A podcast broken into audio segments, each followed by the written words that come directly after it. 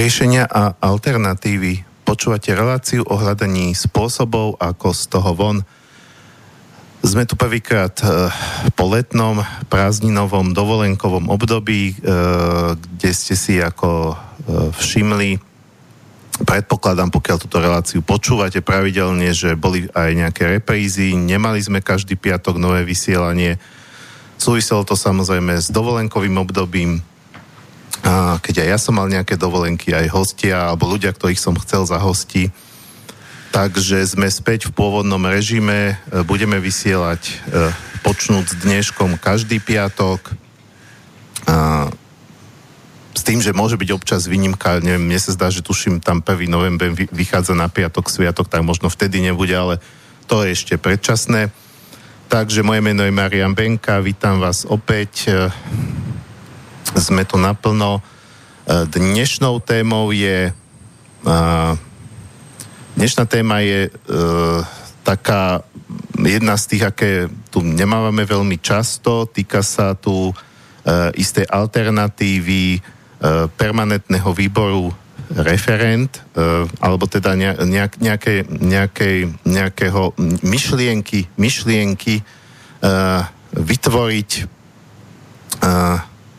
nejakú aktivistickú skupinu alebo organizáciu alebo sieť, ktorá by vlastne dohliadala nad tým, aby referendá na Slovensku začali fungovať, aby teda sa jednak vytvárali zmysluplné referendové otázky a aby potom vďaka práci tejto aktivistickej skupiny alebo siete sa referendá aj teda stávali funkčnými a aj by teda mali nejaký vplyv.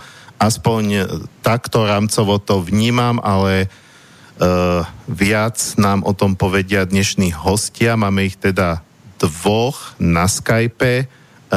Jeden je Miroslav Hazucha, ktorého som tu už párkrát mal, takže Miro, zdravím ťa cez Skype. Srdečne pozdravujem poslucháčov Slobodného vysielača a teším sa na zaujímavú reláciu o tom, ako zmeniť spoločnosť mimo stranického, partokratického systému. A druhý host je vlastne z tejto istej aktivistickej skupiny, alebo teda človek, ktorý je tiež za týmto konceptom, a touto myšlienkou, Marián Moravčík, ktorý je takisto na Skype. Dobrý deň. Áno, počujeme sa. No a... Pán sa Marián Moravčík, v rámci predstavovania poviem, že bývalý generálny riaditeľ Váhostavu je iba náhodne moje menovec a nepoznáme sa. Ja som prekladateľ na voľnej nohe, autor a bloger. Jasné. No a potom samozrejme ďalší element ste vy, vážení poslucháči, pokiaľ vás táto téma zaujme a budete sa chcieť niečo pýtať mojich hostí, alebo budete chcieť s nimi aj treba spolemizovať, alebo mať nejaké poznámky k tomuto ich projektu, môžete sa ozvať 0951 153 919 alebo studio@slobodnyvysielac.sk. No a myslím si, že najlepšia otázka na úvod je nešpekulovať, nevymýšľať nejaké špecifické otázky, lebo to je taká tá základná a najdôležitejšia, ako vlastne tento nápad celý vznikol. Viem teda, že myšlienka sfunkčniť referendum rezonovala vo viacerých takých aktivistických skupinách ešte začias Gorily. Myslím tú pôvodnú Gorilu, keď boli protesty, tak ja som sa zúčastnila nejakého stretnutia organizátorov jednotlivých protestov. Tam to potom Pčolinský rozvracal, ale to je, že stará história. Ale bola tam myšlienka, že sfunkčniť. A teda, že aby demonštranti mali demonštranti na tých námestiach, potom to na tie námestia sa nedostalo, lebo oni sa medzi sebou nedohodli. Ale bola tam myšlienka znižiť kvórum, aby teda referendum platilo, aj keď nepríde tá nadpolovičná väčšina voličov, lenže aby ste znížili kvórum, tak to musíte mať vlastne politické páky. To musí proste odsúhlasiť parlament. Nikto iný ako tú moc nemá. Ja teda, ako čo som teda čítal ten článok, mimochodom o tomto systéme vychádza aj článok v septembrovom čísle Zemavek, ktoré teda, no vlastne už máme september, takže už je v predaj predplatiteľi a pokiaľ ste, čo to počúvate, tak predpokladám, že už máte číslo, alebo teda je to na stánkoch, tam vlastne od Miroslava Hazuchu k tomuto článok, kde môžete to využiť, kúpiť si to, keď nezachytíte niečo v rámci relácie, že tam to budete mať celé spísané. Mne sa zdá, že tam sa kvórum nerieši. Takže toľko ako na úvod, ako to vlastne celé vzniklo a možno aj, že teda akým spôsobom to chcete presadiť. No ale keď už dám takúto širokú otázku, tak riskujem, že už sa nedostanem k slovu, ale toto mi tak k tomu napadlo. Dobre, nech sa páči. Takto, ja si zoberiem na krátko slovo a potom ho odovzdám Marianovi Moravčíkovi, lebo Marián Moravčík, podľa toho, ako sme sa včera dohodli a samozrejme pred reláciou, tak môže tu byť len prvú hodinu, to znamená medzi 9 a 10, tak mu nebudem odberať čas. Ale poviem dôležité veci. Ja som do tej skupiny za funkčné referendum patril. Dokonca som ako moderátor Slobodného vysielača z bratislavského štúdia aj robil relácie. My sme mali veľké množstvo aj osobných stretnutí a samozrejme takých per rolám, to znamená cez Skype sme sa dohodovali, konzultovali sme jednotlivé veci, ako to vlastne urobiť. To bola veľká iniciatíva, dokonca podporovala ju aj strana Igora Matoviča, Obyčajní ľudia, nezávislé osobnosti. Matovič pre túto vec vyčlenil aj legislatívnu skupinu v jeho politickej strane. S týmito pánmi, právnikmi sme veľmi účinne spolupracovali a doriešili sa niektoré veci na takej úrovni, že stačilo to schváliť v parlamente. Hlavne sa jednalo o to, aby ľudia boli informovaní, to znamená, snažili sme sa presadiť švajčiarsky systém, to znamená, aby keď sa bude konať to referendum, aby súčasne s tou pozvánkou alebo oznámením o konaní referenda do schránok tých jednotlivých voličov prišla taká brožúrka alebo po prípade minimálne leták, kde budú vysvetlené na jednej polovici argumenty za a na druhej strane argumenty proti.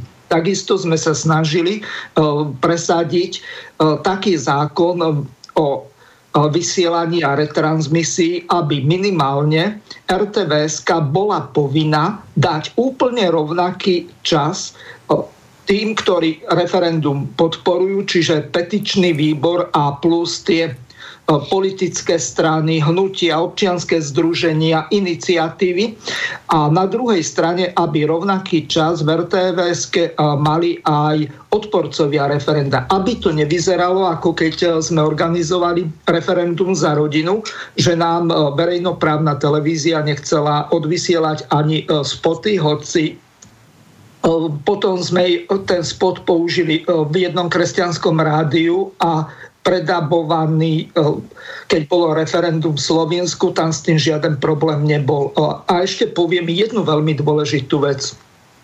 My sme už v roku 2014 organizovali referendum potom, ako sa Kiska ujal moci v prezidentskom paláci s tým, že Kiska presadzoval v jeho rodnom meste v Poprade tú základňu, respektíve nejaké muničné sklady, proti čomu sme boli, lebo v podstate Poprad by bol terčom jadrového útoku s veľkou pravdepodobnosťou alebo nejakých vákuových alebo neviem akých veľmi účinných bomb Ruskej federácie, tak z tohoto dôvodu sme organizovali referendum v roku 2014. Nakoniec sa tie podpisy ani nevyzbierali, lebo nastala jedna taká nepríjemná záležitosť, že túto vec a tieto otázky prebrala politická strana Vzdor a jej frakcia okolo pána Baka tak urobila kontrareferendum s veľmi podobnými otázkami, čo bol zásadný problém. Ale nakoniec aspoň to malo taký význam, že Poprade a hlavne na východnom Slovensku bola veľmi silná iniciatíva, ktorá v podstate začala zbierať podpisy s tým, že sú proti.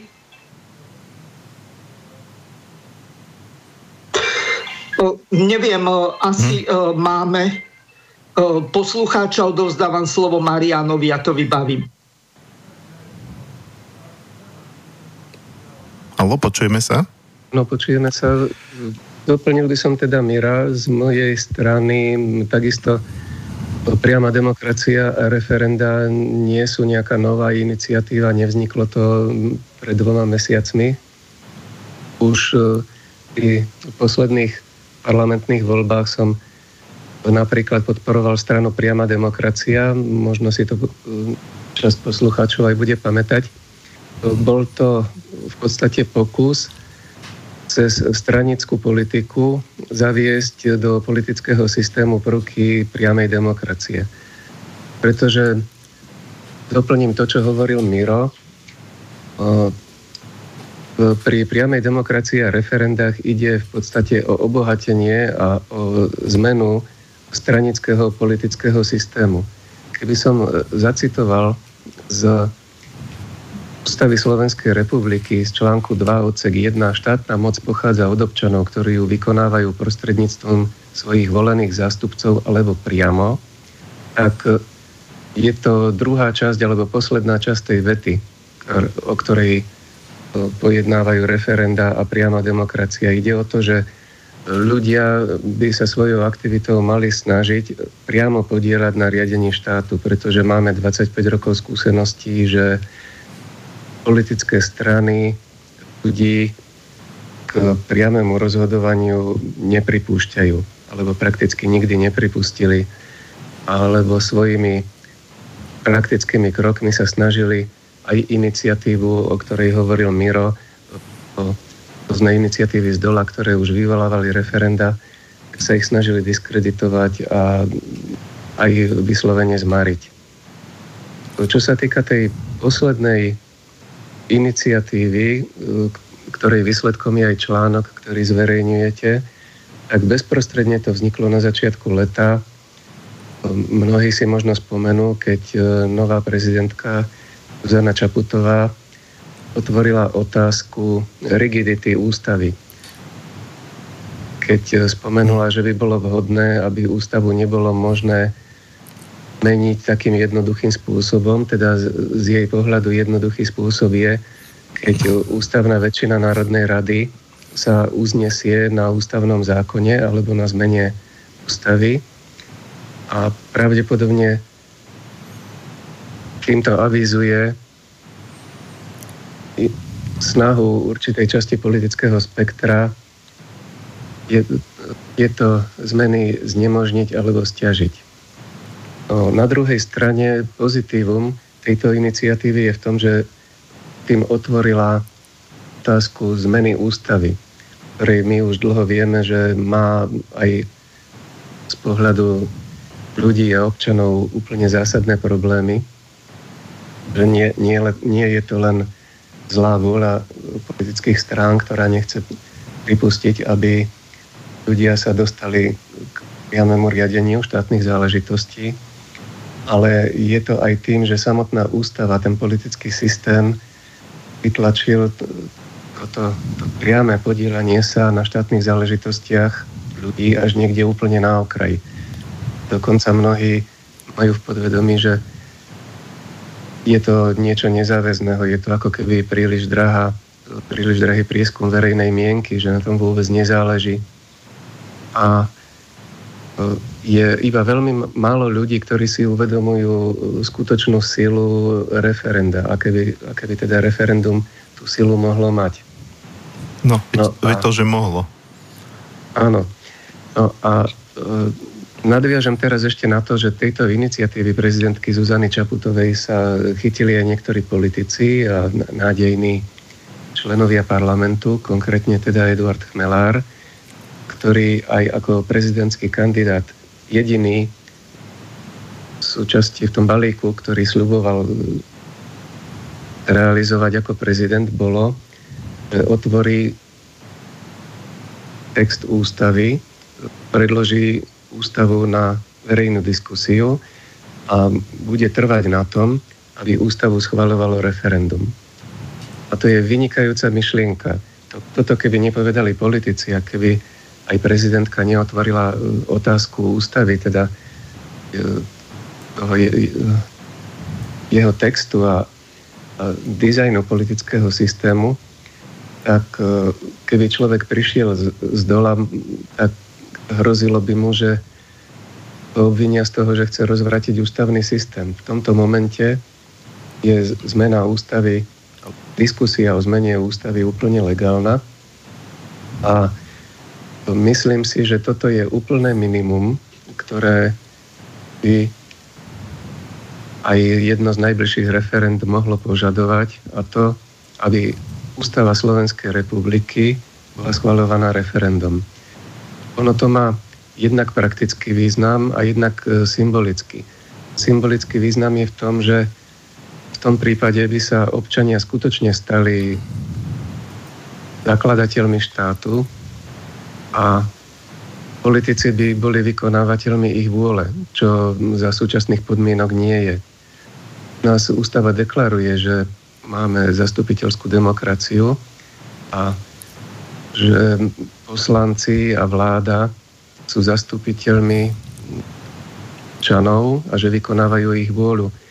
Myslím, že nemusím dlho rozoberať a že každý poslucháč má veľa príkladov z vlastnej skúsenosti, kedy vie, že to tak v skutočnosti nie je. A tie posledné aféry, ktoré nám vyplňali tú horkovú sezónu, nás presvedčajú, že politici v podstatnej miere plnia zadanie a úlohy niekoho úplne iného, ktorý by najradšej ani nebol viditeľný. No a tu sa práve dostávame možno k tej jednej podstate tej mojej úvodnej otázky. Veľmi dobre všetci vieme, že politici, ktorí fakticky nie sú zástupcovia svojich voličov, ale určitých skupín, nie je v ich záujme, aby referendum reálne na Slovensku fungovalo a aby reálne sa stávalo nástrojom moci ľudu alebo prejavenia vôli ľudu. Ten záujem tu nie je.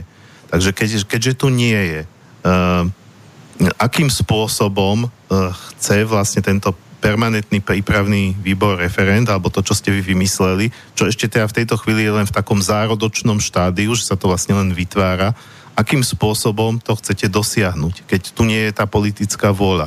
A nie sú tu ani tie masy ľudí, ako boli vtedy v čase tej gorily, keď vtedy sa diskutovalo o tom v pozadí, že tí ľudia na uliciach, na námestiach by mohli tých politikov k tomu dotlačiť. Nož, je to viacej otázok v jednej. Myslím, že ten záver, ktorý ste povedali, tie masy ľudí, tie sú v tomto rozhodujúce. Pretože aj to referendum, je na to treba nadľudské úsilie zo zbierania 300 000 podpisov, aby teda referendum bolo povinne vyhlásené prezidentom a Národnou radou.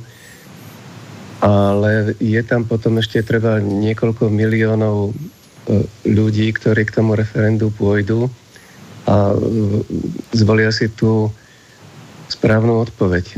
Teda áno alebo nie.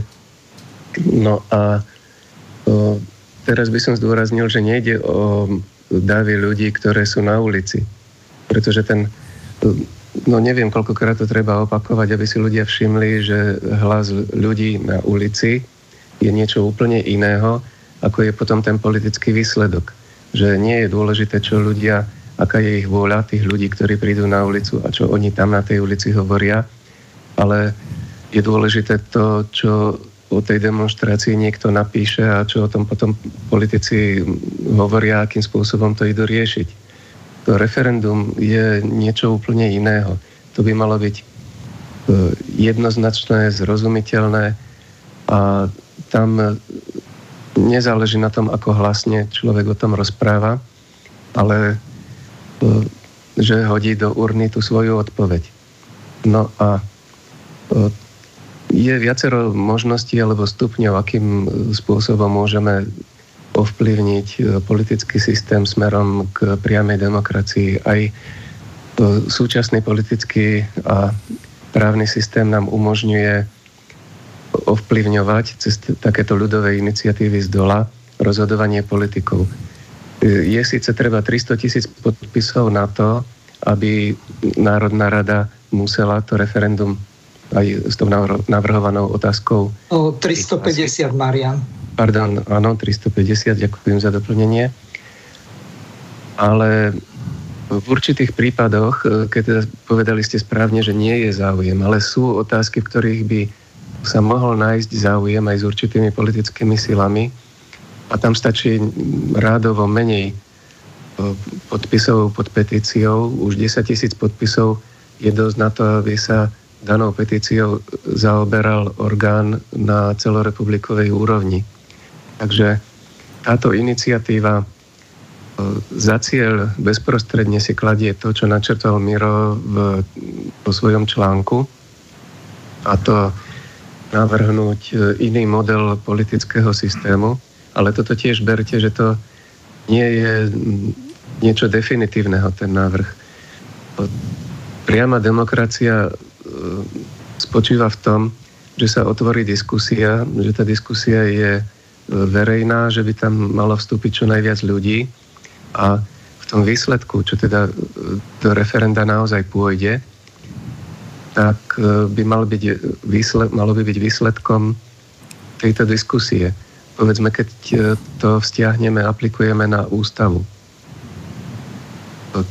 Keby sme požadovali, aby ústava bola schválená referendum, tak text tej ústavy by musel byť taký, aby skutočne nadpolovičná väčšina zaregistrovaných voličov kvôli takému textu ústavy prišla k referendu a aby väčšina z nich vhodila áno, že za tú ústavu súhlasí. Teda súhlasí s textom, s daným textom ústavy. Myslím si, že je dôležité povedať, že hoci chceme podstatným spôsobom zmeniť politický systém, ale aj v jednej z relácií, ktorú viedol Miro Hazucha, sme hovorili o švajčiarskom politickom systéme a povedali sme, že tam sa priama demokracia kultivuje už storočia a zhruba 200 rokov existuje v tej podobe, v takej principiálne nie tej podobe, ako ju teraz poznáme. A my sme od takéhoto systému veľmi ďaleko, takže nemôžeme si nahovárať, že dvoma referendami, jedným štvoročným volebným obdobím sa tá situácia zmeniť úplne na nepoznanie. Ale veľmi dôležité by bolo naštartovať ten proces. Keby sa podarilo dostať do mysle ľudí to, že majú právo na to, aby schvaľovali ústavu referendum, pretože ústava je fakticky spoločenská zmluva. To áno za text ústavy znamená podpis. Súhlasím s touto spoločenskou zmluvou a chcem sa ňou riadiť. No a v tom momente ja sa stávam ako keby zmluvnou stranou na tejto spoločenskej zmluve. Nie je to zhoradaný zákon, ktorý nemám možnosť neplniť a ako občan sa ním musím riadiť, ale je to môj dobrovoľný záväzok. Je to úplne principiálny rozdiel a verím, že väčšina poslucháčov, ktorí čúvajú Slobodný vysielač, si ten rozdiel uvedomujú a netreba to zvlášť zdôvodňovať. Jasné, posunuli sme sa teraz v čase tak, že by sme si mohli dať prvú pesničku a bol by som rád, keby sme sa po tej pesničke dostali k nejakému skonkrétneniu toho, čo teda vlastne chcete robiť v rámci tohto výboru, alebo akým spôsobom to chcete meniť, lebo stále sme sa k tomu nedostali, ale bolo to dôležité, myslím si, že táto prvá polhodinka k tomu, aby sme zodpovedali vlastne na tú otázku, že prečo to chcete riešiť. A bol by som rád, keby sme sa potom posunuli k tej otázke, že ako. Ale nechajme si to po pesničke. Takže prvá skladba bude írska skupina Klanád.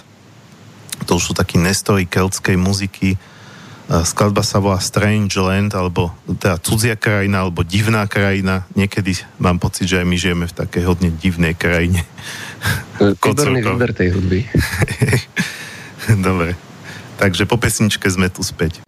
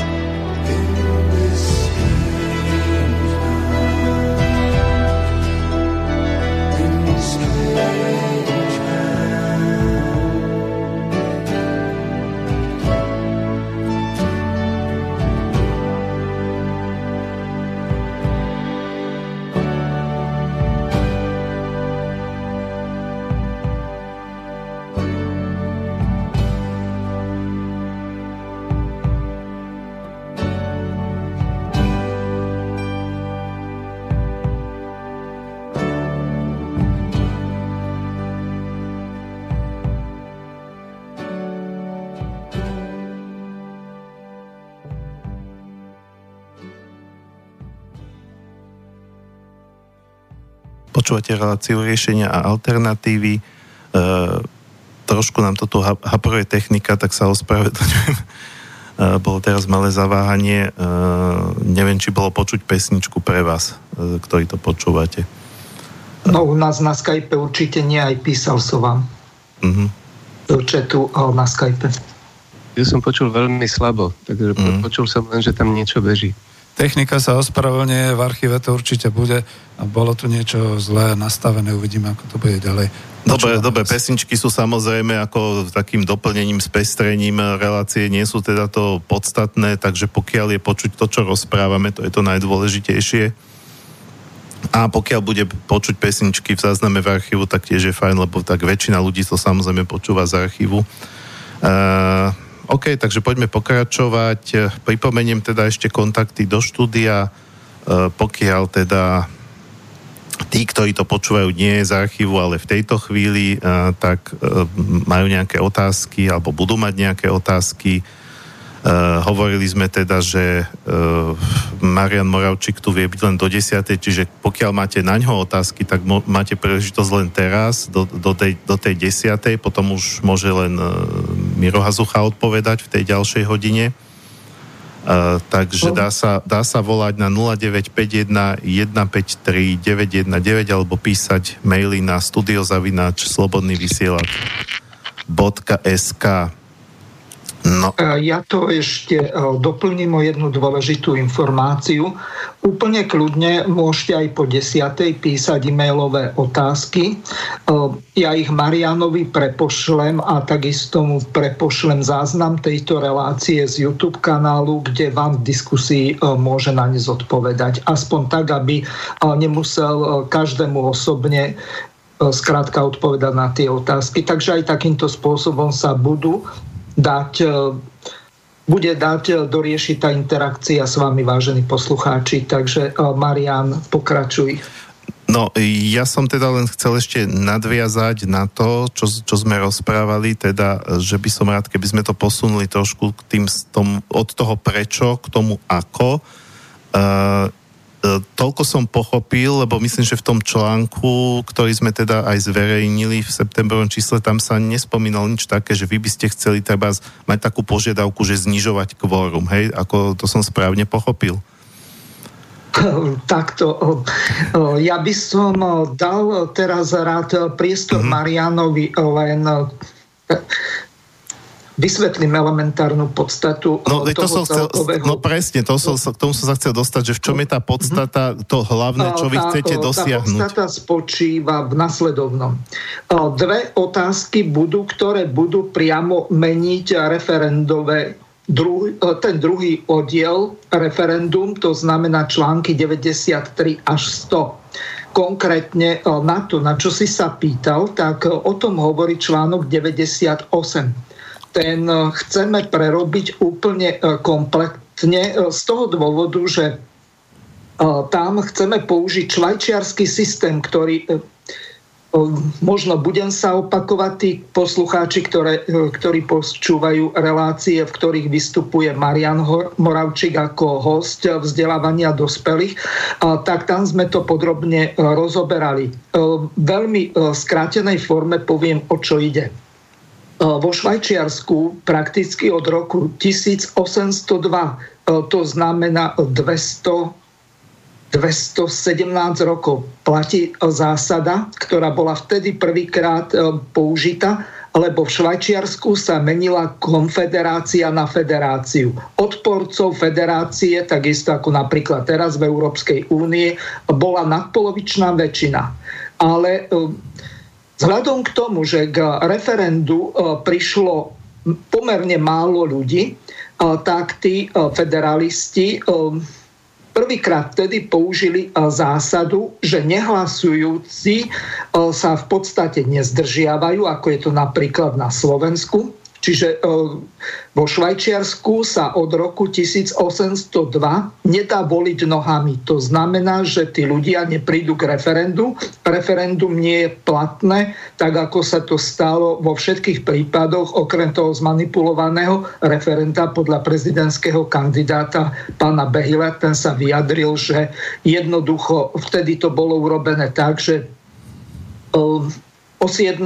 večer bolo stretnutie politických strán na základe čiastkového ščítania o volebnej účasti a tá bola niekde na úrovni 36, možno 37%, čiže museli vyšpekulovať, aby sa to za tie 3 hodiny dostalo na úroveň 52% a referendum bolo platné. Čiže elementárna podstata v tom spočíva vo Švajčiarsku a vo Švajčiarsku je každé referendum platné z toho dôvodu, že tí, ktorí neprídu k referendu, tak sa pripočítavajú k tým hlasom, ktorí hlasujú za. To znamená, že tam sa nedá voliť nohami, ktoré ostanú doma a neprídu, ale tí, ktorí neprídu, tak podporia referendum. A k tomuto modelu by sme sa chceli dostať aj my, čiže zmeniť ten článok 98 takým spôsobom, že už sa nebudeme zaoberať žiadnym kvórom,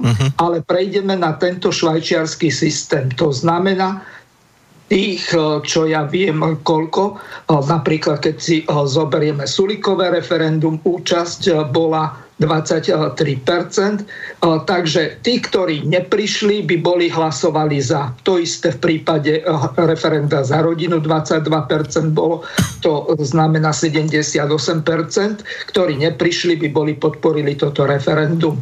Keď to funguje vo Švajčiarsku, v najväčšej demokracii snad na svete, tak prečo by sme to nevedeli presadiť aj my? Ale nechcem Marianovi odčerpávať. Dobre, tak potom ja sa ťa teda na to teraz k tomuto spýtam, keď tu už Marian nebude, lebo mám k tomuto jednu otázku, ja si ju teda napíšem na papierik, na bok.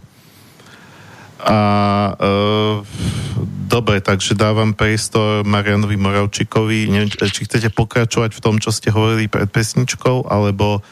Ja rád by som doplnil Mira v tom, čo hovoril teraz o tom kvóre, pretože keď sa pozrieme na text ústavy, ona ako systém by mala mať vnútornú logiku a integritu. Tam, keď sa v článku 2 hovorí, že občania vykonávajú štátnu moc buď prostredníctvom volených zástupcov, alebo priamo, tak nie je v tom vyjadrení cítiť to, že niektorá z týchto možností má prioritu. Oni by mali byť rovnocenné. A ono, keď pripúšťame, že voľby sú platné pri ľubovoľnej účasti, tak ak je dané pri referende určité kvórum, tak už sa robí medzi týmito dvoma spôsobmi rozdiel, ktorý nevyplýva z ústavy. Nevyplýva z textu ústavy, nevyplýva z duchu ústavy. No, vieme si napríklad predstaviť, že by eurovoľby sa vyhlásili za neplatné, lebo sa zúčastnilo iba 26% voličov. A pritom, keby sme na to pozerali rovnako optikou ako na referendum, tak by to tak malo byť. No a druhá vec je tá, že referendum je určité vyjadrenie demokratické vôle občanov. Z môjho takého nejakého principiálneho pohľadu na obsah a náplň demokracie, o ktorej aj medzi sebou s Mírom ešte diskutujeme, je ten, že základným atribútom demokracie je to, že si človek ako jednotlivec sám definuje, čo je pre neho relevantné. Teda nie je to, že nejaká národná rada, že nejaká politická strana vyhlási nejakú otázku a povie, že tak toto teraz dnes je, musí byť pre vás relevantné a musíte sa vyjadriť buď áno, alebo nie. Človek jednotlivec posudzuje svoju životnú situáciu vždy tým individuálnym pohľadom a keď príde na to, že je vyhlásené určité referendum alebo určité voľby, tak z môjho pohľadu je plne legálne keď si človek povie, že táto otázka pre neho nie je relevantná. A v tom prípade by sme mali nájsť nejaké riešenie v tom, ktoré by nepreferovalo ani jednu stranu týchto otázok. Ani áno, ani nie. V podstate človek tým, že sa nezúčastní referenda, tým deleguje svoju možnosť rozhodovania na tých ľudí, ktorí k tomu referendu prídu. Ten výsledok matematicky pri tomto spôsobe vychádzal pri referendách inak ako pri tom, o ktorom hovoril pred chvíľou Miro. Ale principiálne si myslím, že je to veľký posun oproti takému prejudikovaniu výsledku tým, že sa nastavia určité podmienky, že referendum môže byť aj neplatné. Viete, pri organizovaní referend jeden z argumentov proti referendám bolo aj to, že to referendum je drahé. Takže... To sú aj voľby. Prosím? Že to sú aj voľby, sú drahé. Potom ani voľby by môžeme zrušiť a zaviesť len diktatúru. Áno, áno, ale tam ide o to, že referendum o niečom rozhoduje. Malo by priniesť nejaké rozhodnutie. Čiže je zodpovednosťou tých politikov, ktoré nastavia tie podmienky tak, aby to referendum boli vyhodené peniaze. Je to ich maslo, alebo ich zodpovednosť, že je tam možnosť, že to referendum k tomu riešeniu nepríde. Takže ak chceme, aby to referendum nebolo zbytočne drahý prieskum verejnej mienky, tak by tie podmienky mali byť nastavené tak, aby z toho referenda vždy nejaké riešenie bolo. Buď áno, ale... Dobre, a teraz pre mňa je tu tá zásadná otázka, že ako to chce zmeniť ten váš výbor, pretože povedzme Miro tu hovoril, že jedno z tých referend, ktoré vy by ste chceli presadiť, by bolo to, ktoré by zmenilo pravidlá referenda. Ale na to, aby to zmenilo pravidlá referenda, tak to musí uspieť v súčasnom systéme, pri súčasnom kvóre, pri súčasných podmienkach. To potom ako sa spoliate na to, že tá aktivistická sieť by dokázala zaktivizovať dostatočný počet ľudí, aby teda prišlo tých 51% voličov, alebo akým spôsobom? No viete, ja pozerám na tieto veci tak nie príliš konfrontačne, pretože priama demokracia je to úplne iný spôsob riadenia, nie je to taký konfrontačný, ako je stranícky. Tie strany si idú úplne po krku, kde by svojich oponentov utopili v lyžičke vody, ale my ako občania by sme si mali uvedomovať, že ten štát, on sa v princípe nezmení, keď nestane sa z neho niečo iného pre nás, keď tam bude iná osoba, iná strana. Ten štát bude stále ten istý, stále bude náš. Pre stranických politikov je to obrovský rozdiel, že či sú v opozícii, alebo sú vo vláde, alebo vôbec nie sú v parlamente. To je tam otázka politickej existencie. To je niečo úplne iného. Nám pri priamej demokracii vôbec by nemalo ísť o takéto niečo. Mali by sme budovať štát konštruktívne a to znamená, že aj s tými politickými stranami by sme mali hľadať určité dorozumenie, určité spoločné body. Takže ja tam nechávam dosť otvorený priestor aj na to, že aj keď tá iniciatíva na zmenu spôsobu vykonania referenda bude dostatočne masívna a bude mať dostatočnú podporu medzi ľuďmi, tak považujem za dosť pravdepodobné, že niektoré z politických strán sa toho chytia, uvidia, že im to môže vylepšiť, že to bude pre nich znamenať určitý politický kapitál a že túto iniciatívu podporia. Takže je tam stále tá možnosť dosiahnuť 350,000 podpisov a prinútiť Národnú radu, aby to referendum vyhlásila, ale ak celý ten spôsob nebude konfrontačný, likvidačný proti politickým stranám, tak je aj šanca, že to podporia existujúce politické sily. A že by teda potom prišla tá nadpolovičná väčšina, lebo minimálne na začiatok treba, aby prišla. Pokiaľ by sa referendum zmenili podmienky, tak už potom to potrebné nebude. Ale na začiatok to potrebné je. Áno, to prvé referendum by muselo splniť existujúce súčasné podmienky.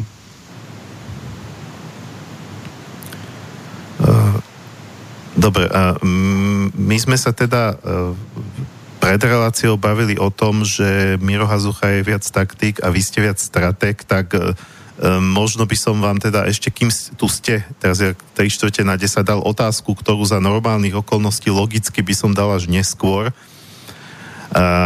Dokonca by som ju dal možno až k záveru relácie, ale to už tu nebudete. Tak by som to ešte využil. Pokiaľ vy ste teda ten, ktorý to vníma tak viac strategicky, tak ešte sme sa zatiaľ nedostali k nejakým detailom tomu, že ako to máte vymyslené takticky, tak to si potom necháme po 10:00, preskočíme poradie, ale veď tí ľudia, keď to budú počúvať, tak si myslím, že sa im to vyskladá.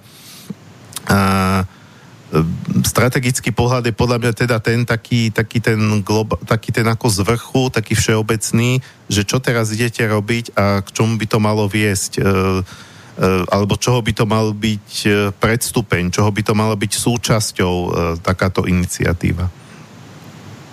No, tak roztrúsenie sme to spomenuli už počas tej prvej 3/4 hodinky, ktorá už beží. Strategicky, aj keby to referendum, ktoré ste ako hypoteticky nastavili, že by sa aj nemuselo skončiť ako platné, prípadne nemuselo by sa podariť presadiť to zníženie kvóra, ale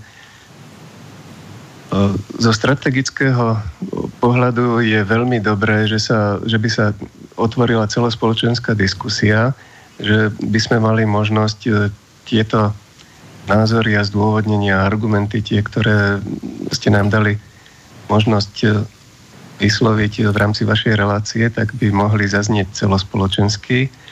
A v určitom zmysle by to ľuďom otváralo oči, pretože oni z mainstreamu, z tých mainstreamových médií, oni sú krmení úplne inými prioritami, úplne iné veci sa im tam podsúvajú ako relevantné.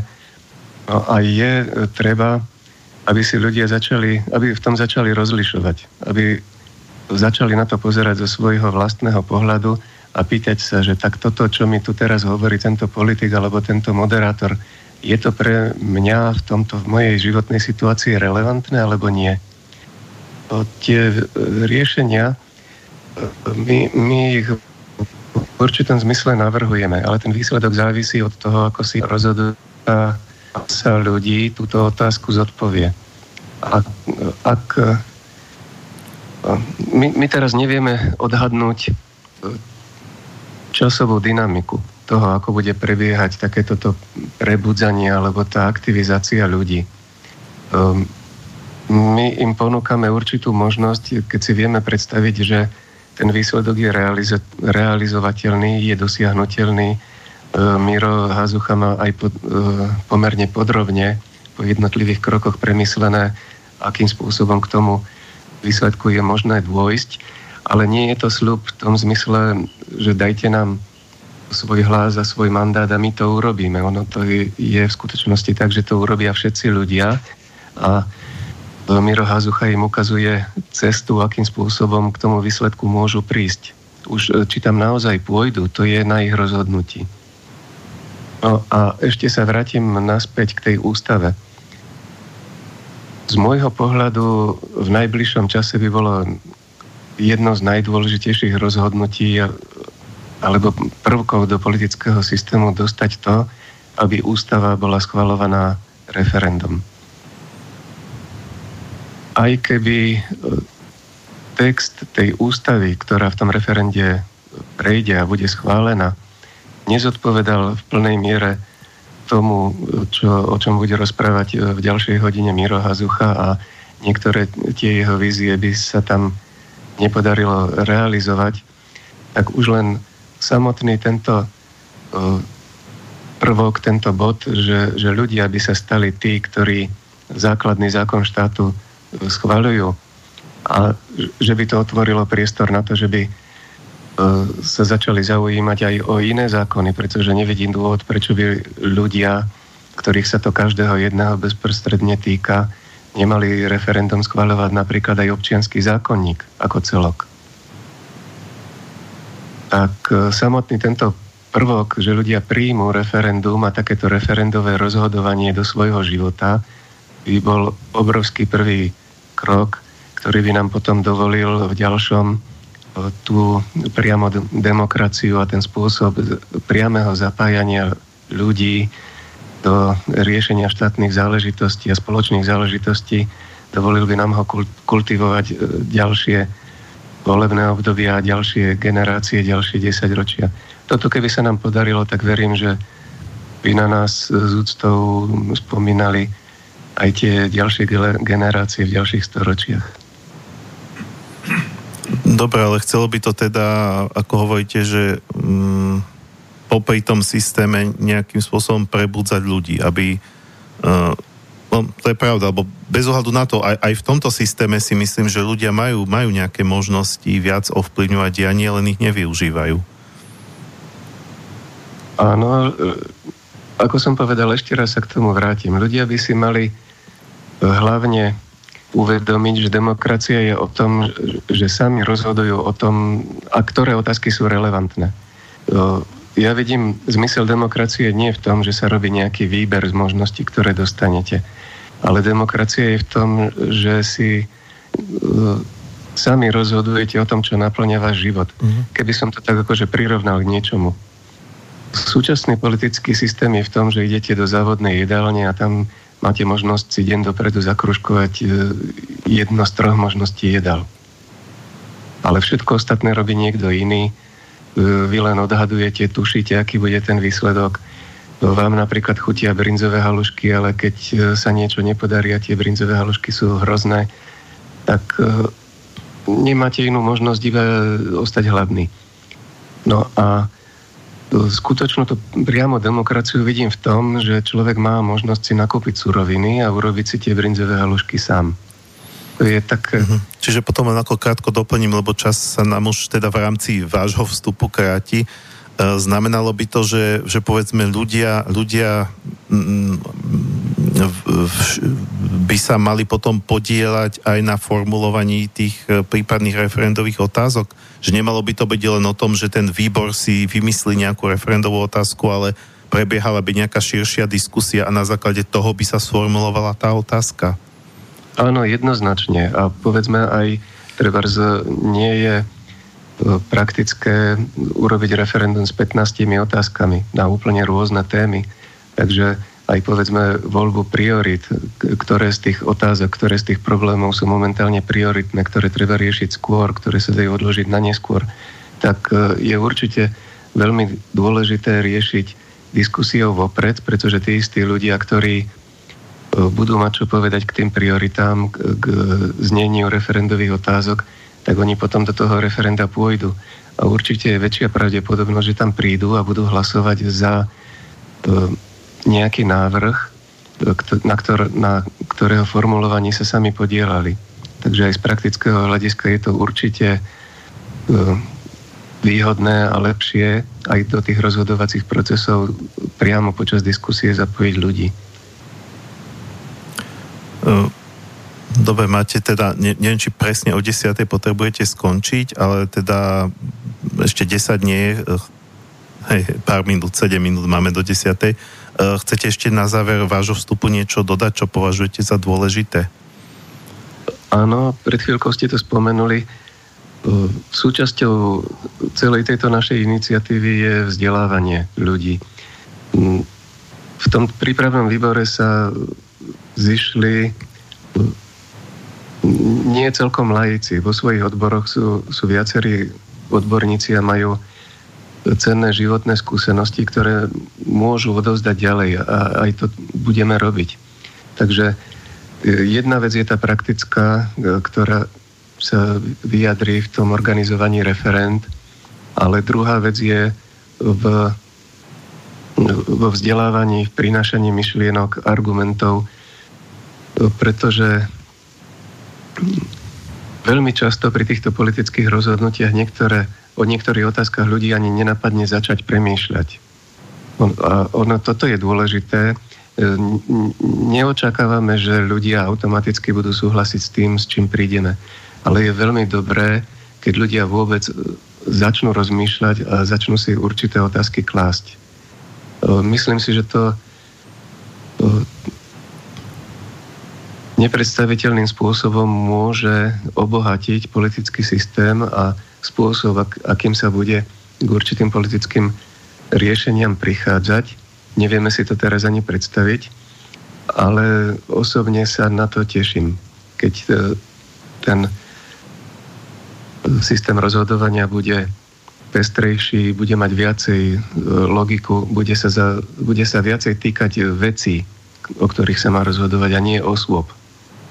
To je jedna z tém, o ktorej bude možno hovoriť Miro v ďalšej hodine, pretože priama demokracia nie je o osobách. Osobu z tohoto rozhodovania pri priamej demokracii nikdy neeliminujete. Je to občan, ktorý tu bude až do svojej smrti. Takže nie je to tak ako s politikmi, že neúspeje vo voľbách a už nezostaví svoju stranu a už je vlastne mimo. Ale priama demokracia je doživotná. Je to úplne iný systém práce, systém rozhodovania a verím, že to posluchači pochopia. To by bolo asi všetko, čo som chcel povedať, a s radosťou odovzdávam slovo Mirovi v ďalšej hodine. Dobre, takže ja sa s vami tým pádom lúčim. Som rád, že ste boli aj vy v tejto relácii. Vždy je to zaujímavejšie, keď teda tú tému podáme, keď sú teda tí hostia, povedzme dvaja, každý to podá z iného uhlu. Dáme si teda prediel medzi týmito dvomi časťami, to znamená ďalšiu pesničku, a po nej dám teda slovo Mirovi. Ja vám ešte chcem poďakovať za pozvanie a posluchačom za pozornosť. Jasné. A teším sa na reakcie. Dobre, veď tie reakcie môžu prichádzať aj po. Ako som povedal, toto je relácia, ktorá beží v pracovný deň do obeda, takže väčšina ľudí potom tie počúvanosti, tie čísla naskakujú, povedzme, v priebehu nasledujúceho mesiaca po premiére. Tie hlavné čísla ako počúvanosti väčšina ľudí z archívu. Dobre, takže bude to náš slovenský vlastenecký protest songový spevák Gondrej Ďurica. Skladba staršia ako dážď. Tiež jedna z tých jeho skladieb, ktoré ako vyjadrujú jednak takú frustráciu z toho marazmu, kde žijeme, ale zároveň sa mi páči, že táto je taká nie je taká vyložene pesimistická, je to proste o tej takej tej odvahe, bez ohľadu na to, aký a v akom systéme žijeme, ísť si svoje, byť sám sebou, nenechať sa nejako zvyklať, takže v končnom dôsledku je tá pieseň pozitívna. Áno, pekne ste to povedali, výborný záver. Ďakujem ešte raz, do počutia. Áno, dopo.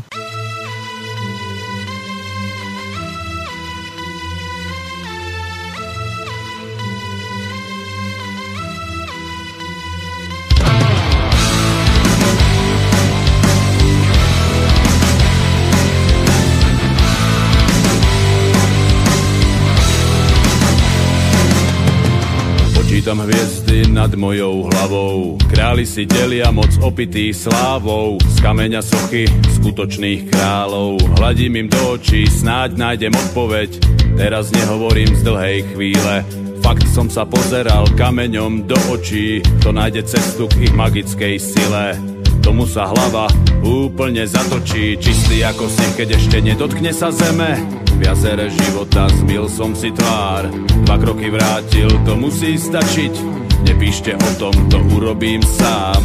Bol som vtedy vlastne ešte malý chlapec, padala opona, povstával dav.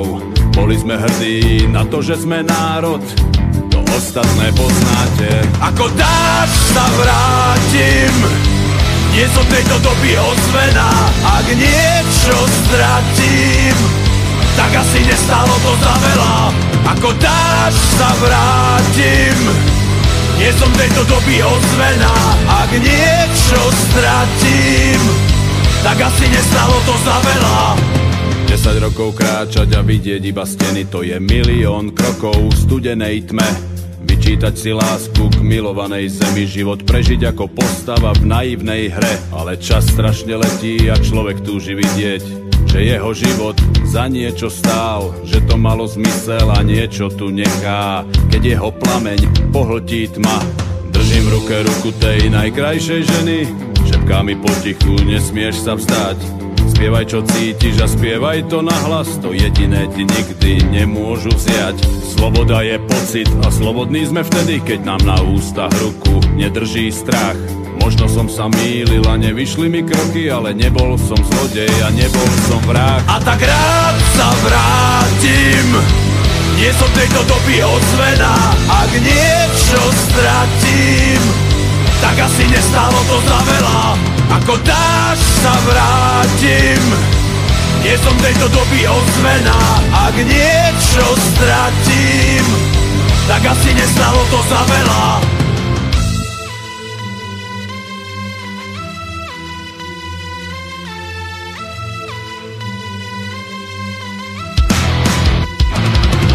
Ako dáš sa vrátim, nie som tejto doby ozvená. Ak niečo stratím, tak asi nestálo to za veľa. Ako dáš sa vrátim, nie som tejto doby ozvená. Ak niečo stratím, tak asi nestálo to za veľa. Ako dáš sa vrátim, nie som tejto doby ozvená. Ak niečo stratím, tak asi nestálo to za veľa. Ako dáš sa vrátim, nie som tejto doby ozvená. Ak niečo stratím, tak asi nestálo to za veľa.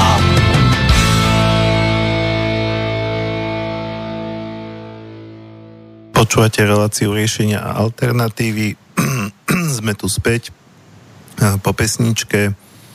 Bavíme sa tu o myšlienke permanentného výboru prípravy referend, alebo neviem, či som teraz ten názov povedal úplne presne, ale tak podstata... Pohode, aj tak to môže byť. Permanentný prípravný výbor referend, tak ste to presne nazvali. Teraz som si to prečítal. Takže pokiaľ teda budú nejaké otázky, doteraz neboli, alebo pripomienky, poznámky, máte tu priestor, stále sme tu takmer hodinu ešte, takže o kontakty 0951 153 919 alebo studiozavinač slobodnyvysielac.sk. No a teraz by sme sa mohli dostať k tým konkrétnostiam, keďže to zostal teda Miro Hazucha ako ten taktik. Ako to máte vymyslené? S čím ste už začali?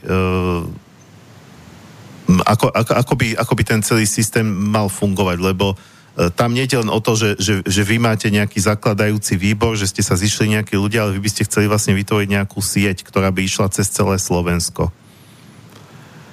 Áno, veľmi správne si to povedal.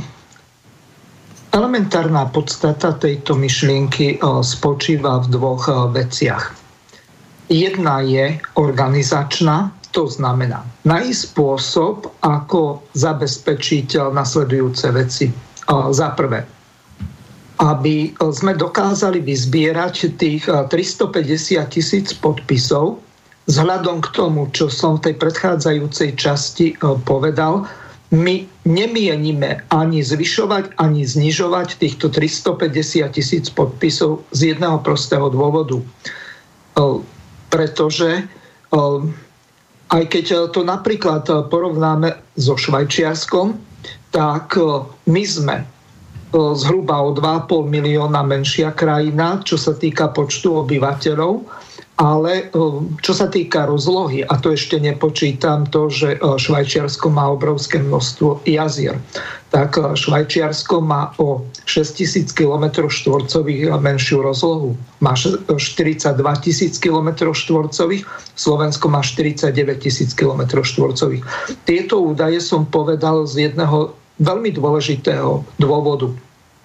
A ten spočíva v tom, že my potrebujeme rovnomerne zaťažiť všetky regióny. To znamená, ak by sa tie podpisy mali zbierať v Bratislave, tak to je úplne zabitá vec z toho dôvodu, že tam nenájdete ľudí, ktorí by vám nejaké takéto veci podpísali z viacerých dôvodov.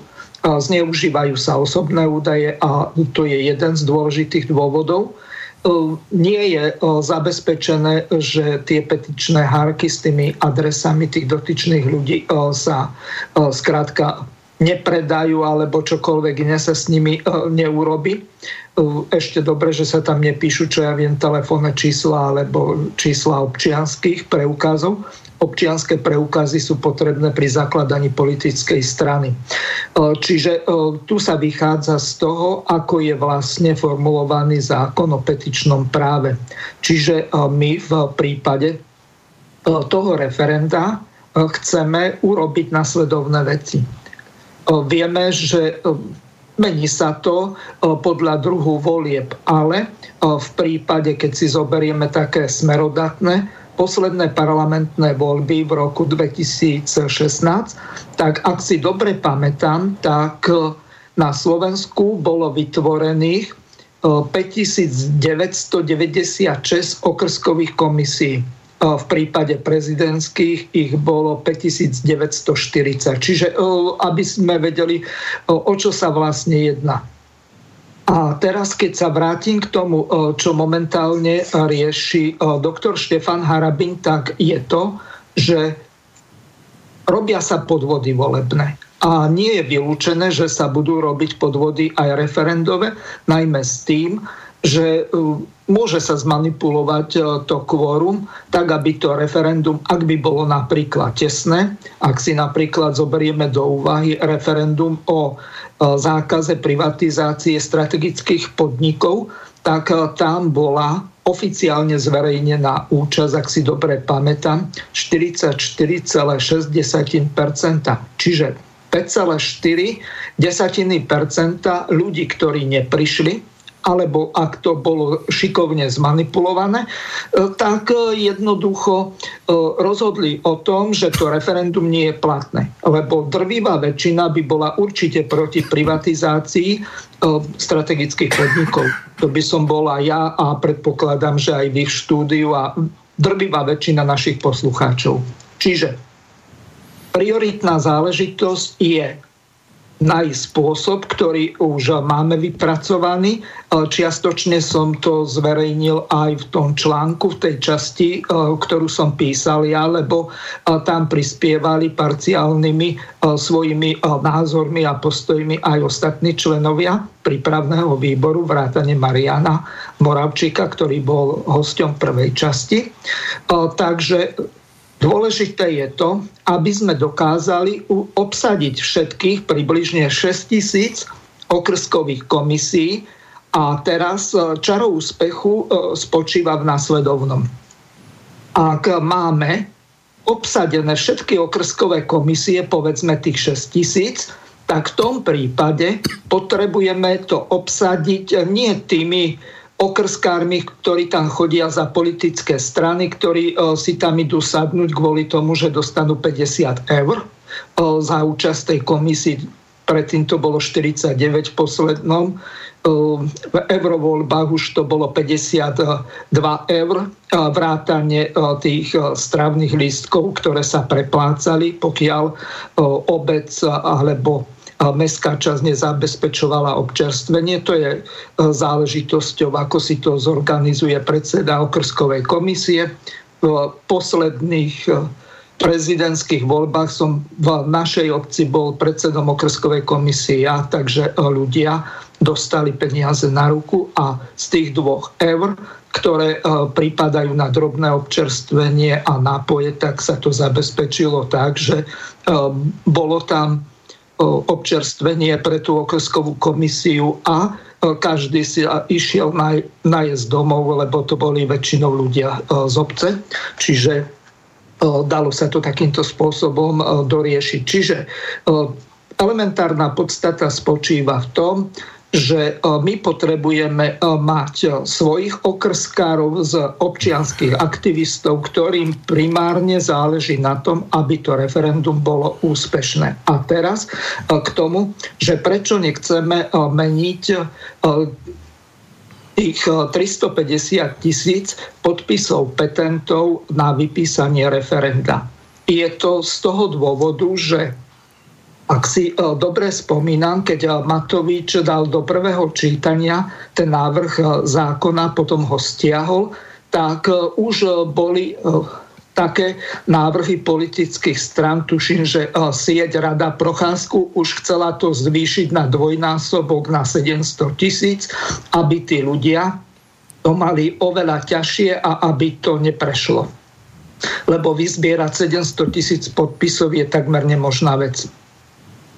Ale čo som chcel povedať ako veľmi dôležitú vec je tá, ak by sme mali obsadené všetky okrskové komisie podľa toho systému, ako to máme rozpracované v tých jednotlivých taktických krokoch, tak v tom prípade každý okrskár je aktivistom zároveň a obíde povedzme dve ulice alebo dva paneláky alebo kde má svojich priateľov, známych a vyzbiera 3 hárky po 20 podpisov. To znamená 60 podpisov krát 6 000, máme 360 000, čiže 10 000-ová rezerva, ak by náhodou niekto z tých okrskárov bol nepoctivý. Ale ešte aj toto máme zabezpečené takým spôsobom, že máme tam poslednú kolónku, ktorá je nepovinná z hľadiska toho petičného hárku, ale povinná pre toho okrskára. Je to doriešené takým spôsobom, že máme koordinačné identifikačné číslo toho okrskára. Čiže ako náhle by povedzme na v prezidentskej kancelárii, lebo tam ide petícia ohľadom vypísania referenda, vznikli nejaké problémy, tak my vieme, že ktorý okrskár z ktorého okrsku zbieral tie podpisy na základe toho koordinačného identifikačného čísla. Čiže v tom momente vieme, z ktorého kraja, z ktorého okresu, z ktorej obce, z ktorého okrsku. Čiže takýmto spôsobom vie ten krajský koordinátor alebo poprípade ten regionálny, povedzme na okresnej úrovni, osloviť toho dotyčného a ten bude musieť vysvetliť prezidentskej kancelárii, že naozaj ten človek, ktorý sa tam podpísal, reálne žije, je stadial a stadial z tej konkrétnej obce, má takéto číslo občianskeho preukazu, lebo vtedy už bude musieť za ním zajsť a má takéto telefónne číslo a z prezidentskej kancelárii sa na neho môžu kedykoľvek obrátiť, aby overili, či naozaj podpísal ten petičný hárok. Čiže až do takýchto detailov ideme z toho dôvodu, že robia sa podvody všelijaké, odpisujú sa zoznamy staré alebo dokonca telefónne zoznamy.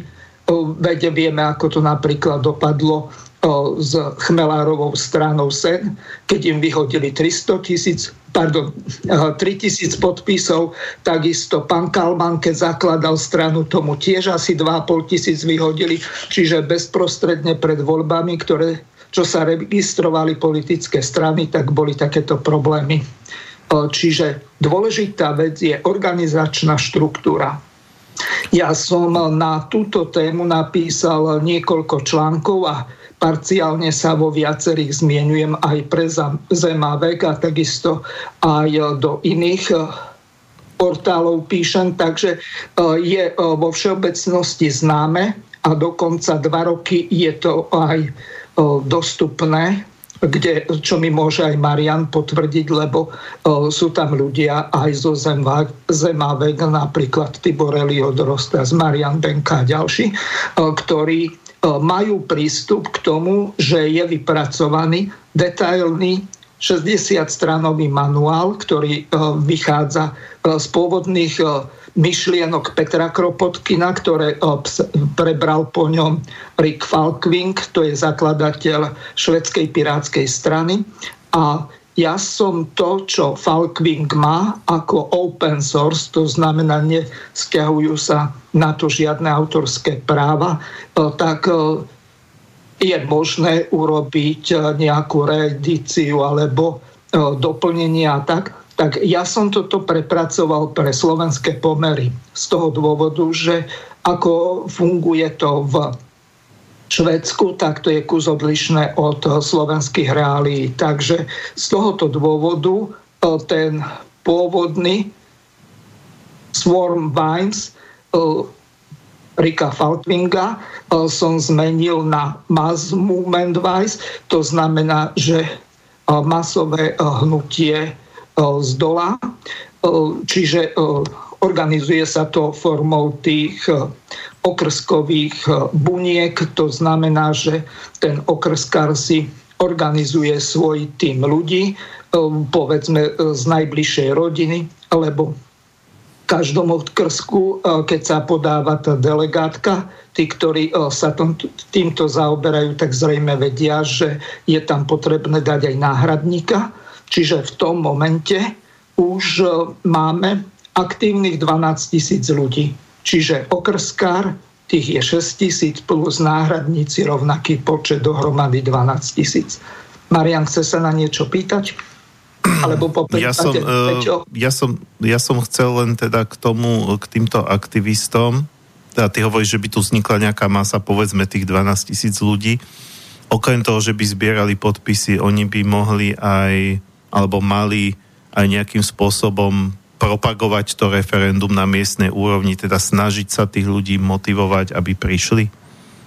Áno, samozrejme vec, toto je veľmi dôležité, lebo nechcem, aby to vyznelo na takej úrovni, ako to robia jehovisti od dverí k dverám, ale dobre by bolo aktivizovať tých ľudí, ktorí sú v tom okrsku, a to zase takým spôsobom, ak podpíše povedzme z toho okrsku 60 ľudí, tak tí majú svoje rodiny, svojich známych, svojich priateľov, na ktorých môžu takýmto spôsobom vplývať a pozvať ich, aby išli zahlasovať za túto konkrétnu referendovú otázku alebo viac referendových otázok, ktoré môžu zmeniť Slovensko a nestranickým spôsobom politický systém výrazne k lepšiemu. No a čo je pre mňa ešte dôležitejšia otázka je, že vlastne ako túto masu ľudí, teda masu, 12 000 je dosť veľká masa. To už je, pokiaľ by tých 12 000 ľudí bolo navzájom zorganizovaných a zosieťovaných, to znamená ťahalo by, alebo išlo by teda v jednej línii jedným smerom, tak to už je nejaká váha, ktorá môže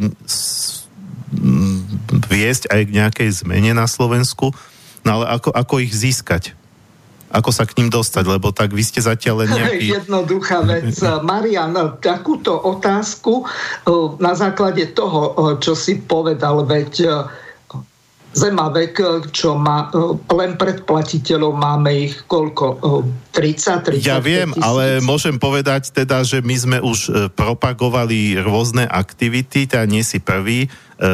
Boli v Zemavek zverejnené články v rámci, napríklad bol jeden pán, ktorý tiež chce robiť nejaké, inak to mal vymyslený iný systém, ale tiež potreboval, aby sa zapojila istá masa ľudí. Povedal mi, že potom na základe článku v Zemaveku sa mu ozvali dvaja. A to je jedno, že to 80 000 čítalo. 80 000 si to prečítalo, dvaja sa ozvali. Ak si spomínaš, že ja som, neviem, či som bol u teba v relácii, ale o tomto som písal. Skrátka, aby to referendum, respektíve tie petičné otázky boli dostatočne úderné, tomuto sa budem venovať v tej ďalšej časti, tak je nesmierne dôležité, aby boli splnené 3 alebo 4 základné také princípy. Nemám to tu pred sebou, lebo som nečakal, že sa k tomu dostaneme, ale v hrubých rysoch poviem, o čo sa jedná. Tá otázka musí byť dostatočne motivačná, aby Krátka, tí ľudia začali o nej rozmýšľať, aby uznali, že tá otázka je dosť potrebná pre ich život, pre ich rodiny a pre zmenu spoločnosti. Potom tá otázka musí byť reálna. To znamená, že to nemôže byť niečo na úrovni politických sľubov, ktoré sa nedajú zrealizovať, pretože je to jednoducho politický, nechcem to nazvať podvod, alebo oblba, alebo hľadám slušné slovo, aby som nepoužil nejaký vulgarizmus, lebo je ani nie po 11. a nie pred polnocou. To znamená, že musí to byť reálne. A ďalšia vec, musí to byť vykonateľné. Čiže nemôžeme im populisticky nasľubovať modré z neba, lebo tí ľudia nie sú hlúpi. Oni si uvedomia, že to nie je možné presadiť z toho dôvodu, že je to nereálne v zadaných okolností, v danom politickom systéme, v danej geopolitickej situácii. Veď vieme, že sme v Európskej únii a v NATO, kde sme v podstate neokolóniou, s lacnou pracovnou silou a žoldáckou armádou. Takže v podstate tu ide o to, že musí to byť vykonateľné a musí to nabádať ľudí k účasti. Ak sú tieto podmienky splnené, tak tí ľudia sa prihlásia sami. Ak ten pán, ktorý toto organizoval, nedokázal tých ľudí motivovať k tomu, že to nebolo dostatočne reálne, uskutočniteľné, pre nich zaujímavé a zároveň to nebolo také, že by oni boli ochotní sa na tom aktívne podieľať, tak toto nikdy nebude fungovať. Rick Falkvinge tomuto venoval asi 3 strany, kde to veľmi podrobne vysvetľuje. Ja som o tomto napísal článok, neviem, na nejakých 5000 znakov, kde sa toho až tak veľa nedá napísať. No ale čo je dôležité, tie základné veci som tam vysvetlil, že za akých okolností je to možné urobiť. To nemôže byť také, že slúbim dvojnásobné platy alebo priemer takto minimálnu mzdu na úrovni 2000 €, lebo je samozrejme vec, že to nie je reálne. To znamená, že tu by bola zbúra kapitálu a otiahli by stadiaľto, a na Slovensku s výnimkou západných spoločností tak sa nič nevyrába. Poľnohospodárstvo funguje na nejakých 30-40 % sebestačnosti a teraz si zoberme. My nemôžeme urobiť to, čo urobili napríklad Černosy v Juhoafrickej republiky, keď potrebovali dostať Nelsona Mandelu z väzenia a keď chceli stadiaľ vypratať bielých kolonizátorov, ktorí ovládali politickú moc. O tomto písal Michal Tellinger veľmi podrobne v tej knihe Ubuntu. Aj o tomto som písal články, zrejme si spomínaš. Ano. Čiže tu je veľmi dôležité to, že tí ľudia musia byť motivovaní. Ak nie sú motivovaní, oni nič neurobia. A teraz prejdem k tej druhej dôležitej veci. Dve otázky. Takto. Zistili sme, že 4 otázky v prípade referenda o rodine, tak boli nejaké také optimum. Možno, že by sa bolo bývalo oplatilo dať aj 5, lebo tam je vždy riziko, že prezident to dá na ústavný súd a tí ústavní právnici už vtedy boli dosť pochybní, k tomuto sa ani teraz nemienim vyjadrovať, stačí si spustiť YouTube kanál Štefana Harabina alebo relácie u nás na Slobodnom vysielači alebo na Infovojne a každému je jasné, že čo je ústavný súd na Slovensku. Veď nakoniec Čaputová nemala byť z hľadiska ústavy vôbec inaugurovaná. Danko urobil FOPA, Fiačan urobil FOPA, Pellegrini tam vôbec nemali ísť, mali ísť Hanzelovi na svadbu a vykašľať sa na nejakú inauguráciu všetci poslanci Smeru Takto by som to riešil ja. Lenže tu sa láme ústava, porušuje sa za chvíľu. Som pred nejakým časom čítal jeden článok od nejakého aktivistu, že máme urobiť kontra to, čo sa stalo napríklad vo Venezuele, že máme si zvoliť svojho vlastného národného kandidáta, hoci Kotleba a Harabin kvôli tomu, že sú dvaja egomaniaci, ktorí bojujú proti sebe a približne o tých istých voličov, tak jednoducho nedokázali sa zjednotiť. Nakoniec Noro Lichtner kvôli tomuto, že oni sa starajú o svoje egoistické záujmy a nie o národné záujmy, tak odstúpi z Kotlebovej kandidátky do Europarlamentu. Čo dobre, v tomto zmysle... To už trošku odbočujeme. No. Ja len zdá, takže... že vlastne máme poslednú zhruba už pomaly polhodinku.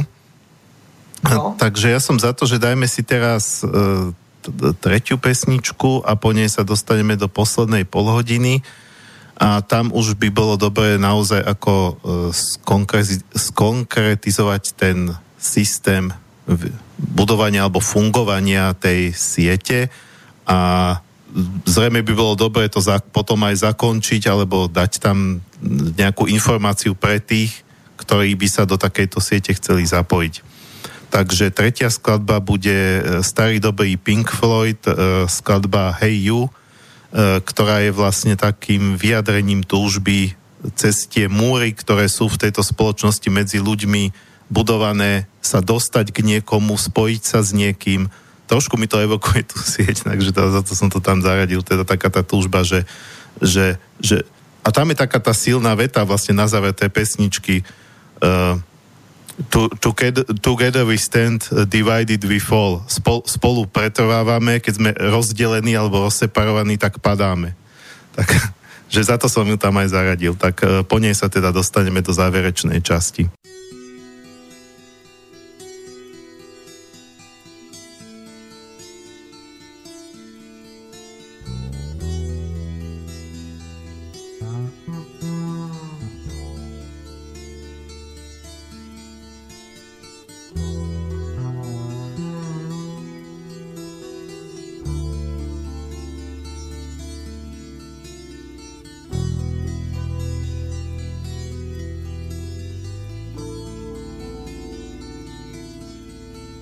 Hey you, out there in the cold, getting lonely, getting old, can you feel me?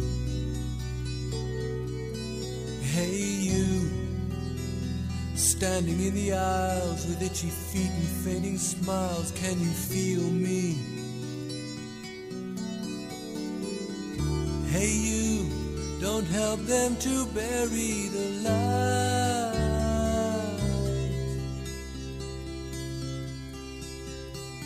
Don't give in without a fight.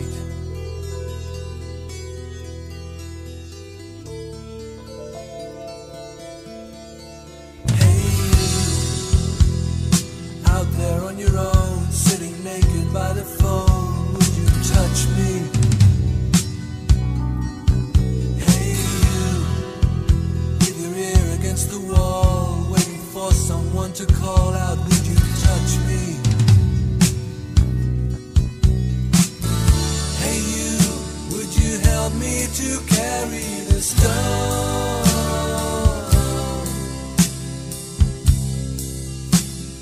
Open your heart, I'm coming home.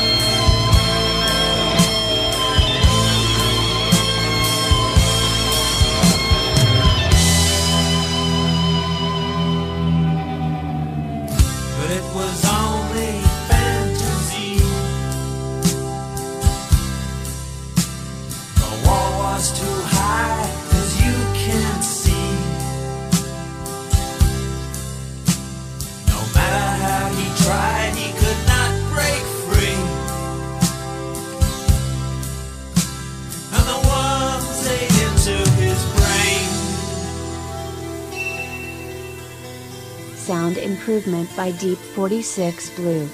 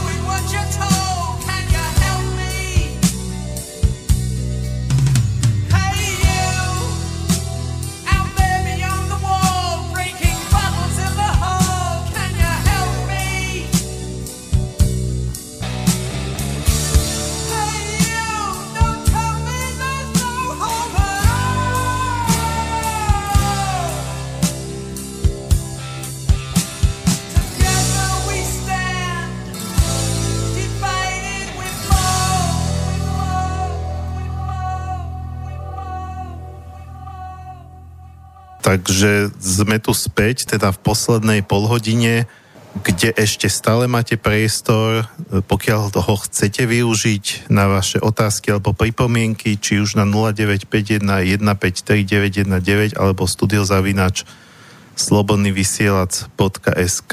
A ja sa teraz pýtam, Miro, si tam? Počujeme sa, alebo si vypadol na chvíľu? My dobre. Haló? Áno, ja vás počujem. Dobre, už aj ja ťa počujem, takže malo by to byť v poriadku. Takže túto záverečnú časť by sme mali využiť, si myslím, na to, aby sme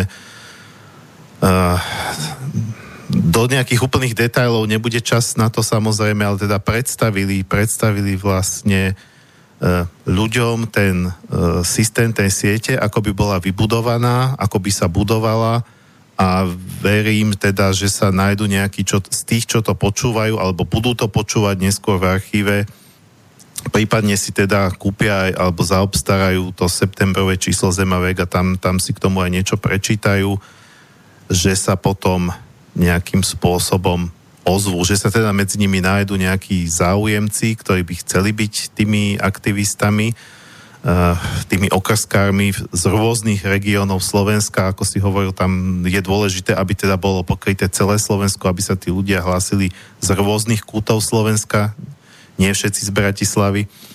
A teda možno aj tak smerovať už túto polhodinku tak trošku na nich.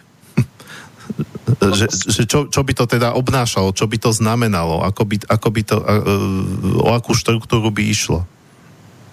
Takto. Organizačná štruktúra je úplne jednoduchá.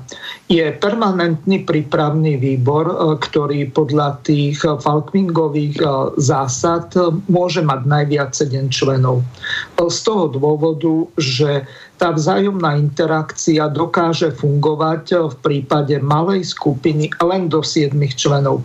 Pri 8 už tých vzájomných vzťahov vzniká toľko, že to príliš komplikuje a to nemôže fungovať tak, ako napríklad nejaké predsedníctvo politickej strany, kde si dupne predseda a povie, že on je tu šéfom alebo dokonca majiteľom strany, alebo na neho tlačia v podstate tí sponzori, ktorí mu dali peniaze na politickú kampaň, a tým pádom, ak to porovnáme napríklad so štandardnou alebo neštandardnou politickou stranou, tak v podstate každá jedna je v rukách oligarchov, ktorá sa dostane do parlamentu, či sa to niekomu páči alebo nie. Alebo bez množstva peňazí investovaných do kampane, tak nedokážu oblafnúť tých ľudí. Použijem slovo oblafnúť z toho dôvodu, že voľby sú o populizme, o PR, o tom, že ako oklamať tých ľudí, aby prišli k tomu referendu a volili tie konkrétne politické strany, hoci tie programy sa spravidla nedodržia.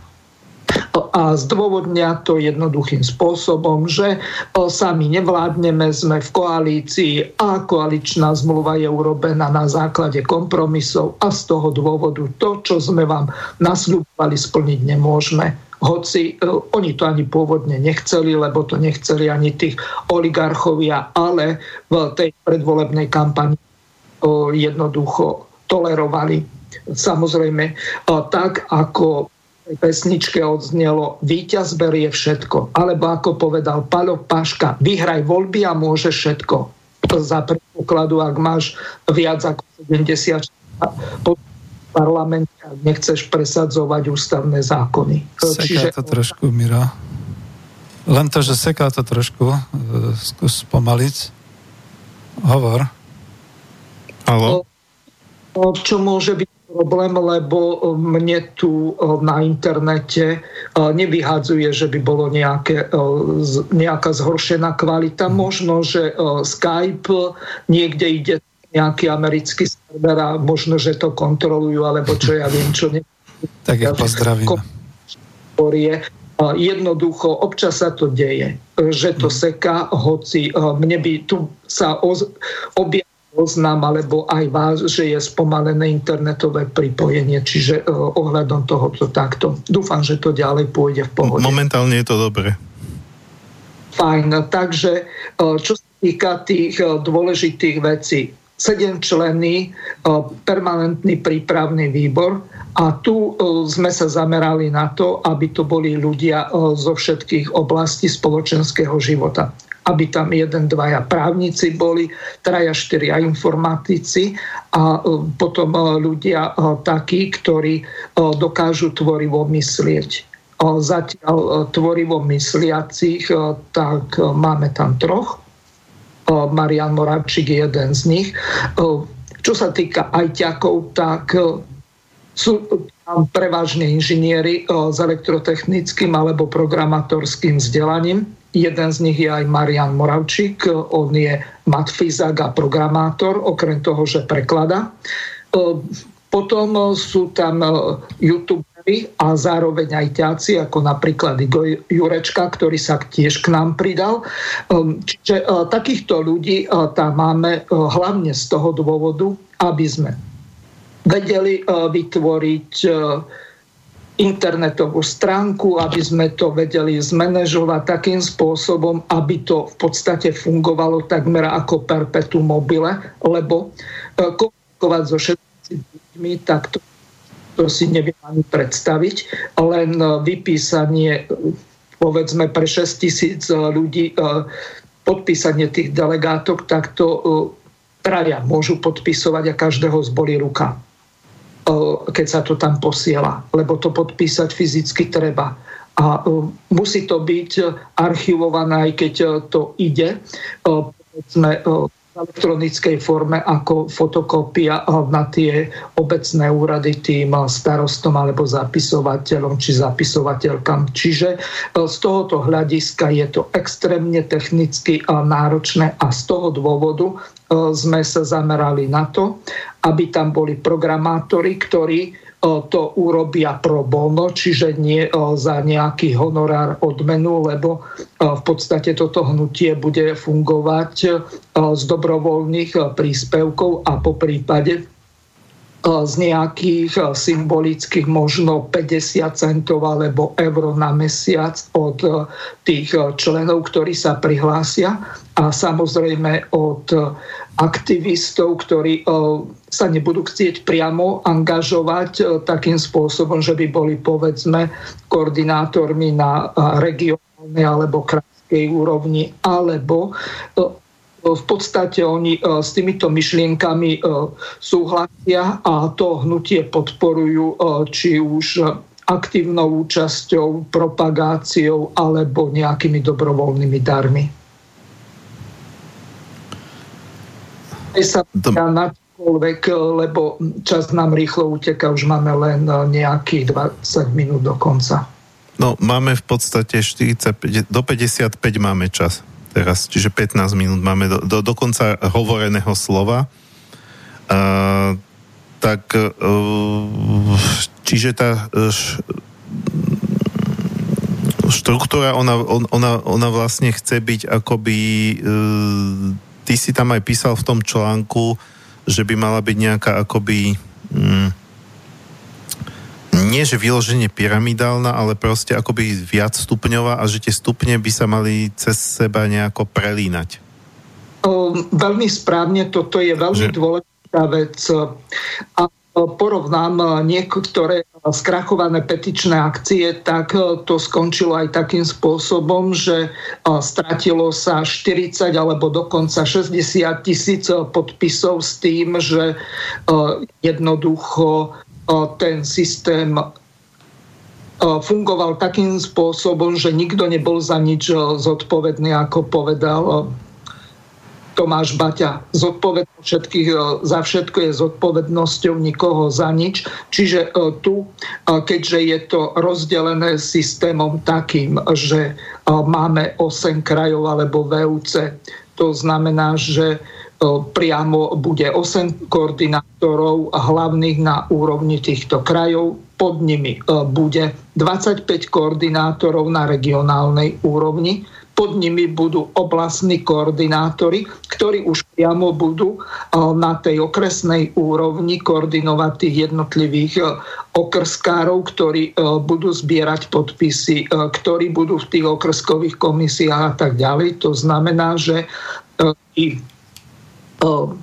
regionálni koordinátori budú mať poverenie pre tých, ktorí zbierali minimálne po tých 60 podpisov, tak im dať v momente, ako prezidentka vyhlási referendum, tak im dať delegátku do okrskovej komisie. To znamená, že oni ten čas a tie vynaložené peniaze tak zúročia tým, že budú mať 100% miesto v tej okrskovej komisii.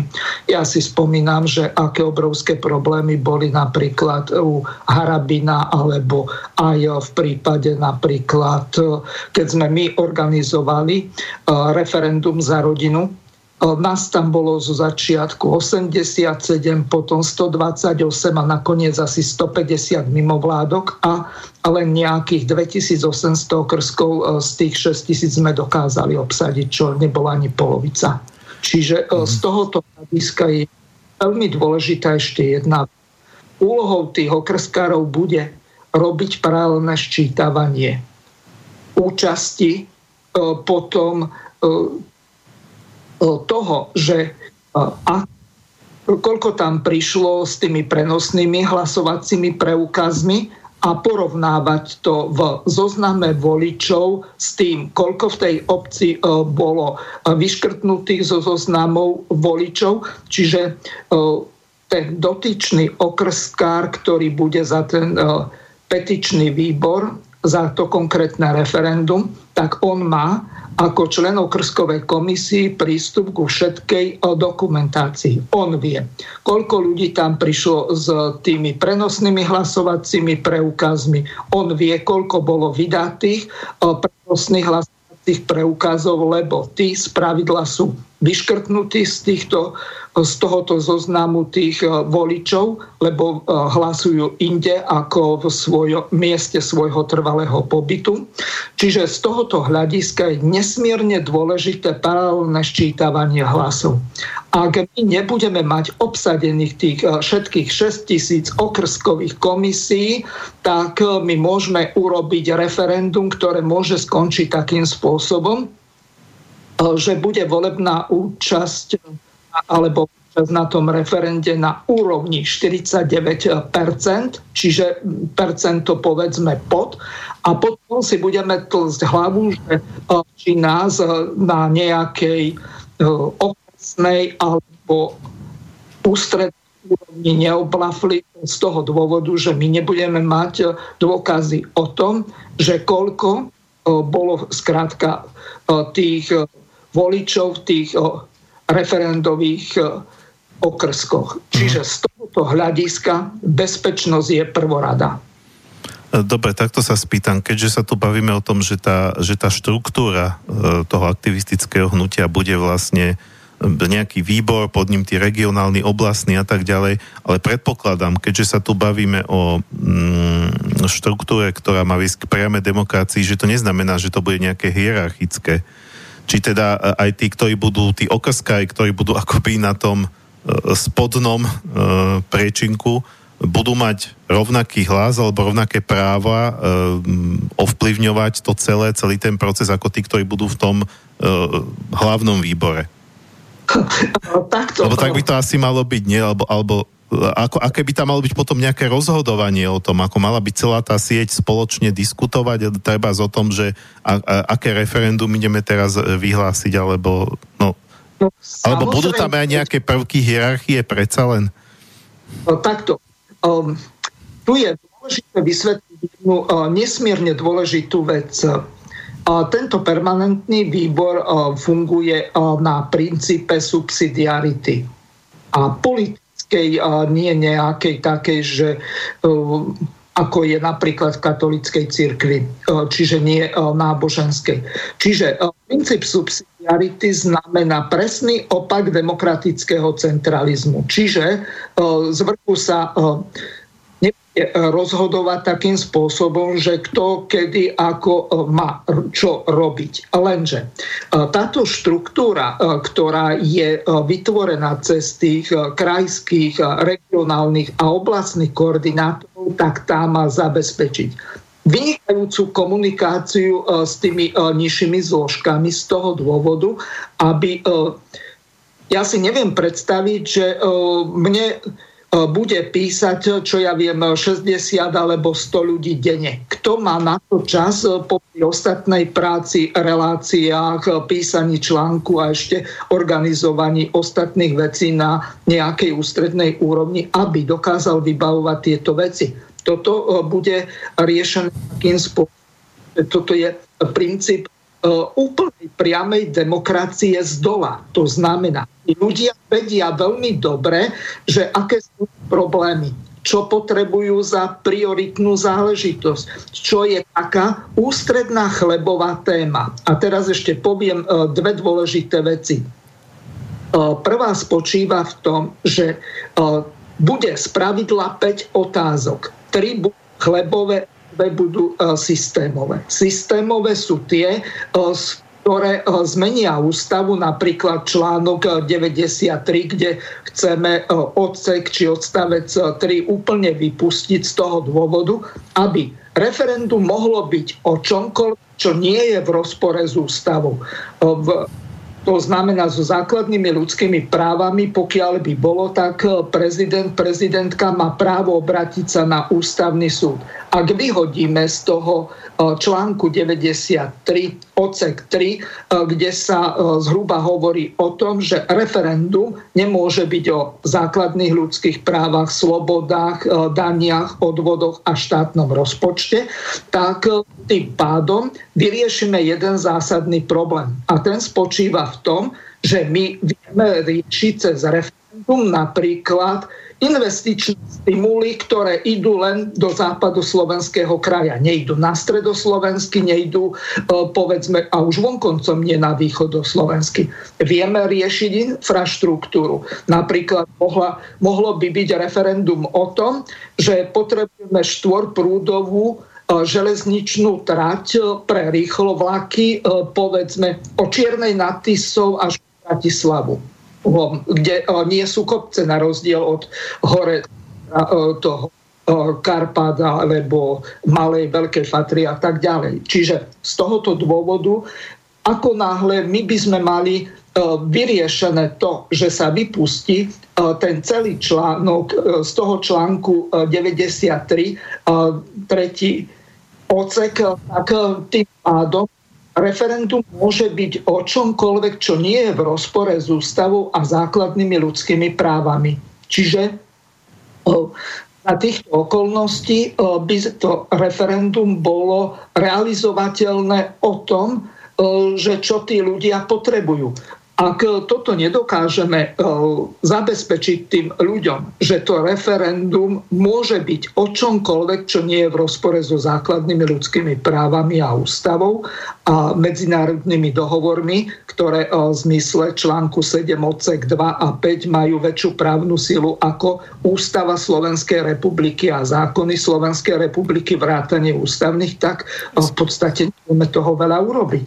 A potom je aj zodpovednosť toho prípravného petičného výboru aby zostavil tie referendové otázky také, aby sme nedali prezidentke alebo prezidentovi žiadnu šancu, aby to dal na ústavný súd. Z toho dôvodu sa to referendum zrýchli, sfunkční a jednoducho bude fungovať optimálnom režime, alebo aspoň v najlepšom možnom za daných okolností, lebo tu ťažko o nejakom optimálnom sa dá hovoriť, keď žijeme v liberálnej demokracii, kde si každý robí, čo chce. Jasné, a mohol by to byť možno začiatok nejakých ďalších zmien. Máme ešte 4 minúty posledné v rámci dohovorenia, ale ja mám ešte takú poslednú otázku, teda, alebo úplne posledná by bola, to už len, že povedať nejaký kontakt, to je chvíľka, ale taká ako relevantná otázka, že či ste o tom uvažovali, alebo máte taký plán, že keď už táto štruktúra bude,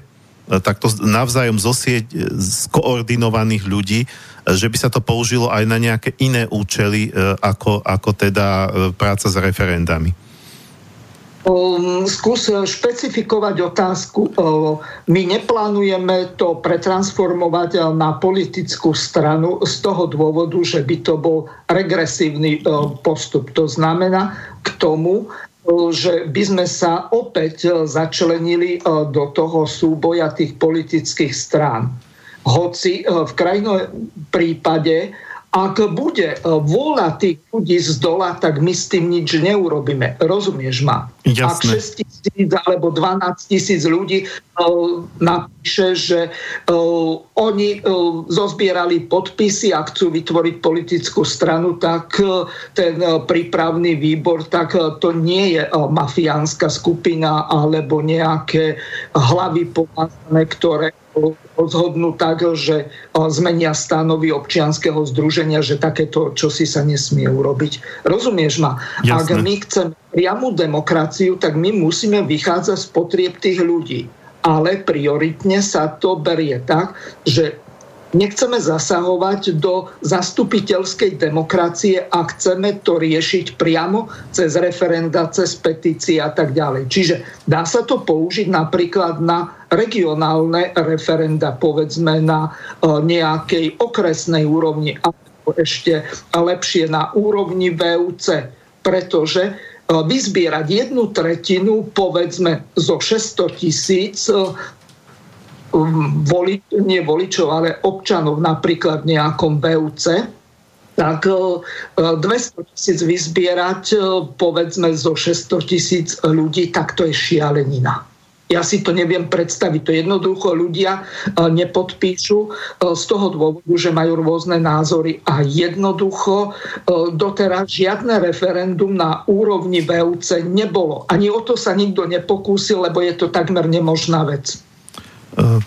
Dobre. 3, 4, 5. 2 minúty máme do konca rozprávania. Takže na záver by bolo dobre, keby si teda dal takú nejakú výzvu tým, čo počúvajú alebo budú to počúvať a ako by sa mohli teda nakontaktovať na teba, lebo ty si teda ako tá kontaktná osoba, koho treba osloviť, pokiaľ by sa chcel niekto zapojiť do tohto projektu. Úplne v pohode. Na web stránke Slobodného vysielača, tak pre štúdio Banská Bystrica Juh sú kontaktné údaje, to znamená telefónne číslo 08 565 389 alebo 565 389, je tam zverejnené e-mailová adresa, gmailová, lebo pokiaľ by ste písali na adresu studio.bb.juh@slobodnyvysielac.sk, tak to príde všetkým štúdiam a nemusím to vidieť. Alebo to zmaže, to je jedno. Skrátka, treba využívať e-mailovú adresu studio.bb.juh@gmail.com. Sa to nestratí, príde to mne a ja to posuniem členom toho permanentného prípravného výboru a budeme to priebežne riešiť. Čiže tí, ktorí majú záujem už teraz aktívne sa zapojiť skôr, ako spustíme web stránku, lebo aj ťaci dovolenkujú. Musíme končiť. Včera ďalší je na ostrove Korfu a tak ďalej. Jasné. Prepáč, musíme končiť. Jasné, webová stránka nie, kontakty sme povedali. Webová stránka potom bude, kde budú ďalšie možnosti. Ale teda na tie kontakty, ktoré si povedal, sa už dá. Ďakujem ti teda, Miro, že si prijal pozvanie. Dali sme tomu priestor, je to už teraz na ľuďoch, v kom to zarezonovalo, v kom nie. Lúčim sa teda s tebou a posledná skladba, ktorú si dáme, ktorou sa teda lúčime s vami, milí poslucháči, austrálska skupina Empire of the Sun, We are the people, alebo My sme ľudia.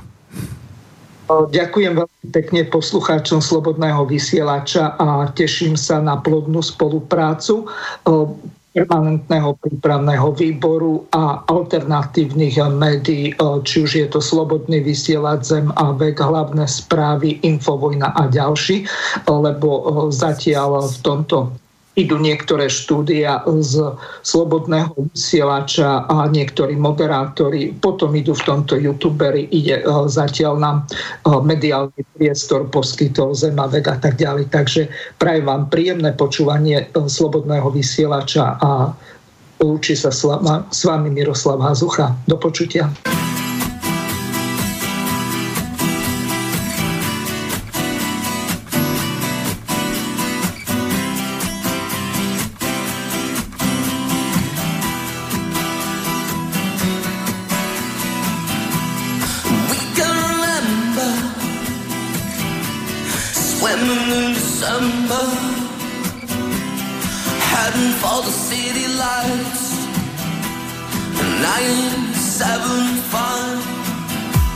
Sharing each other, nearer than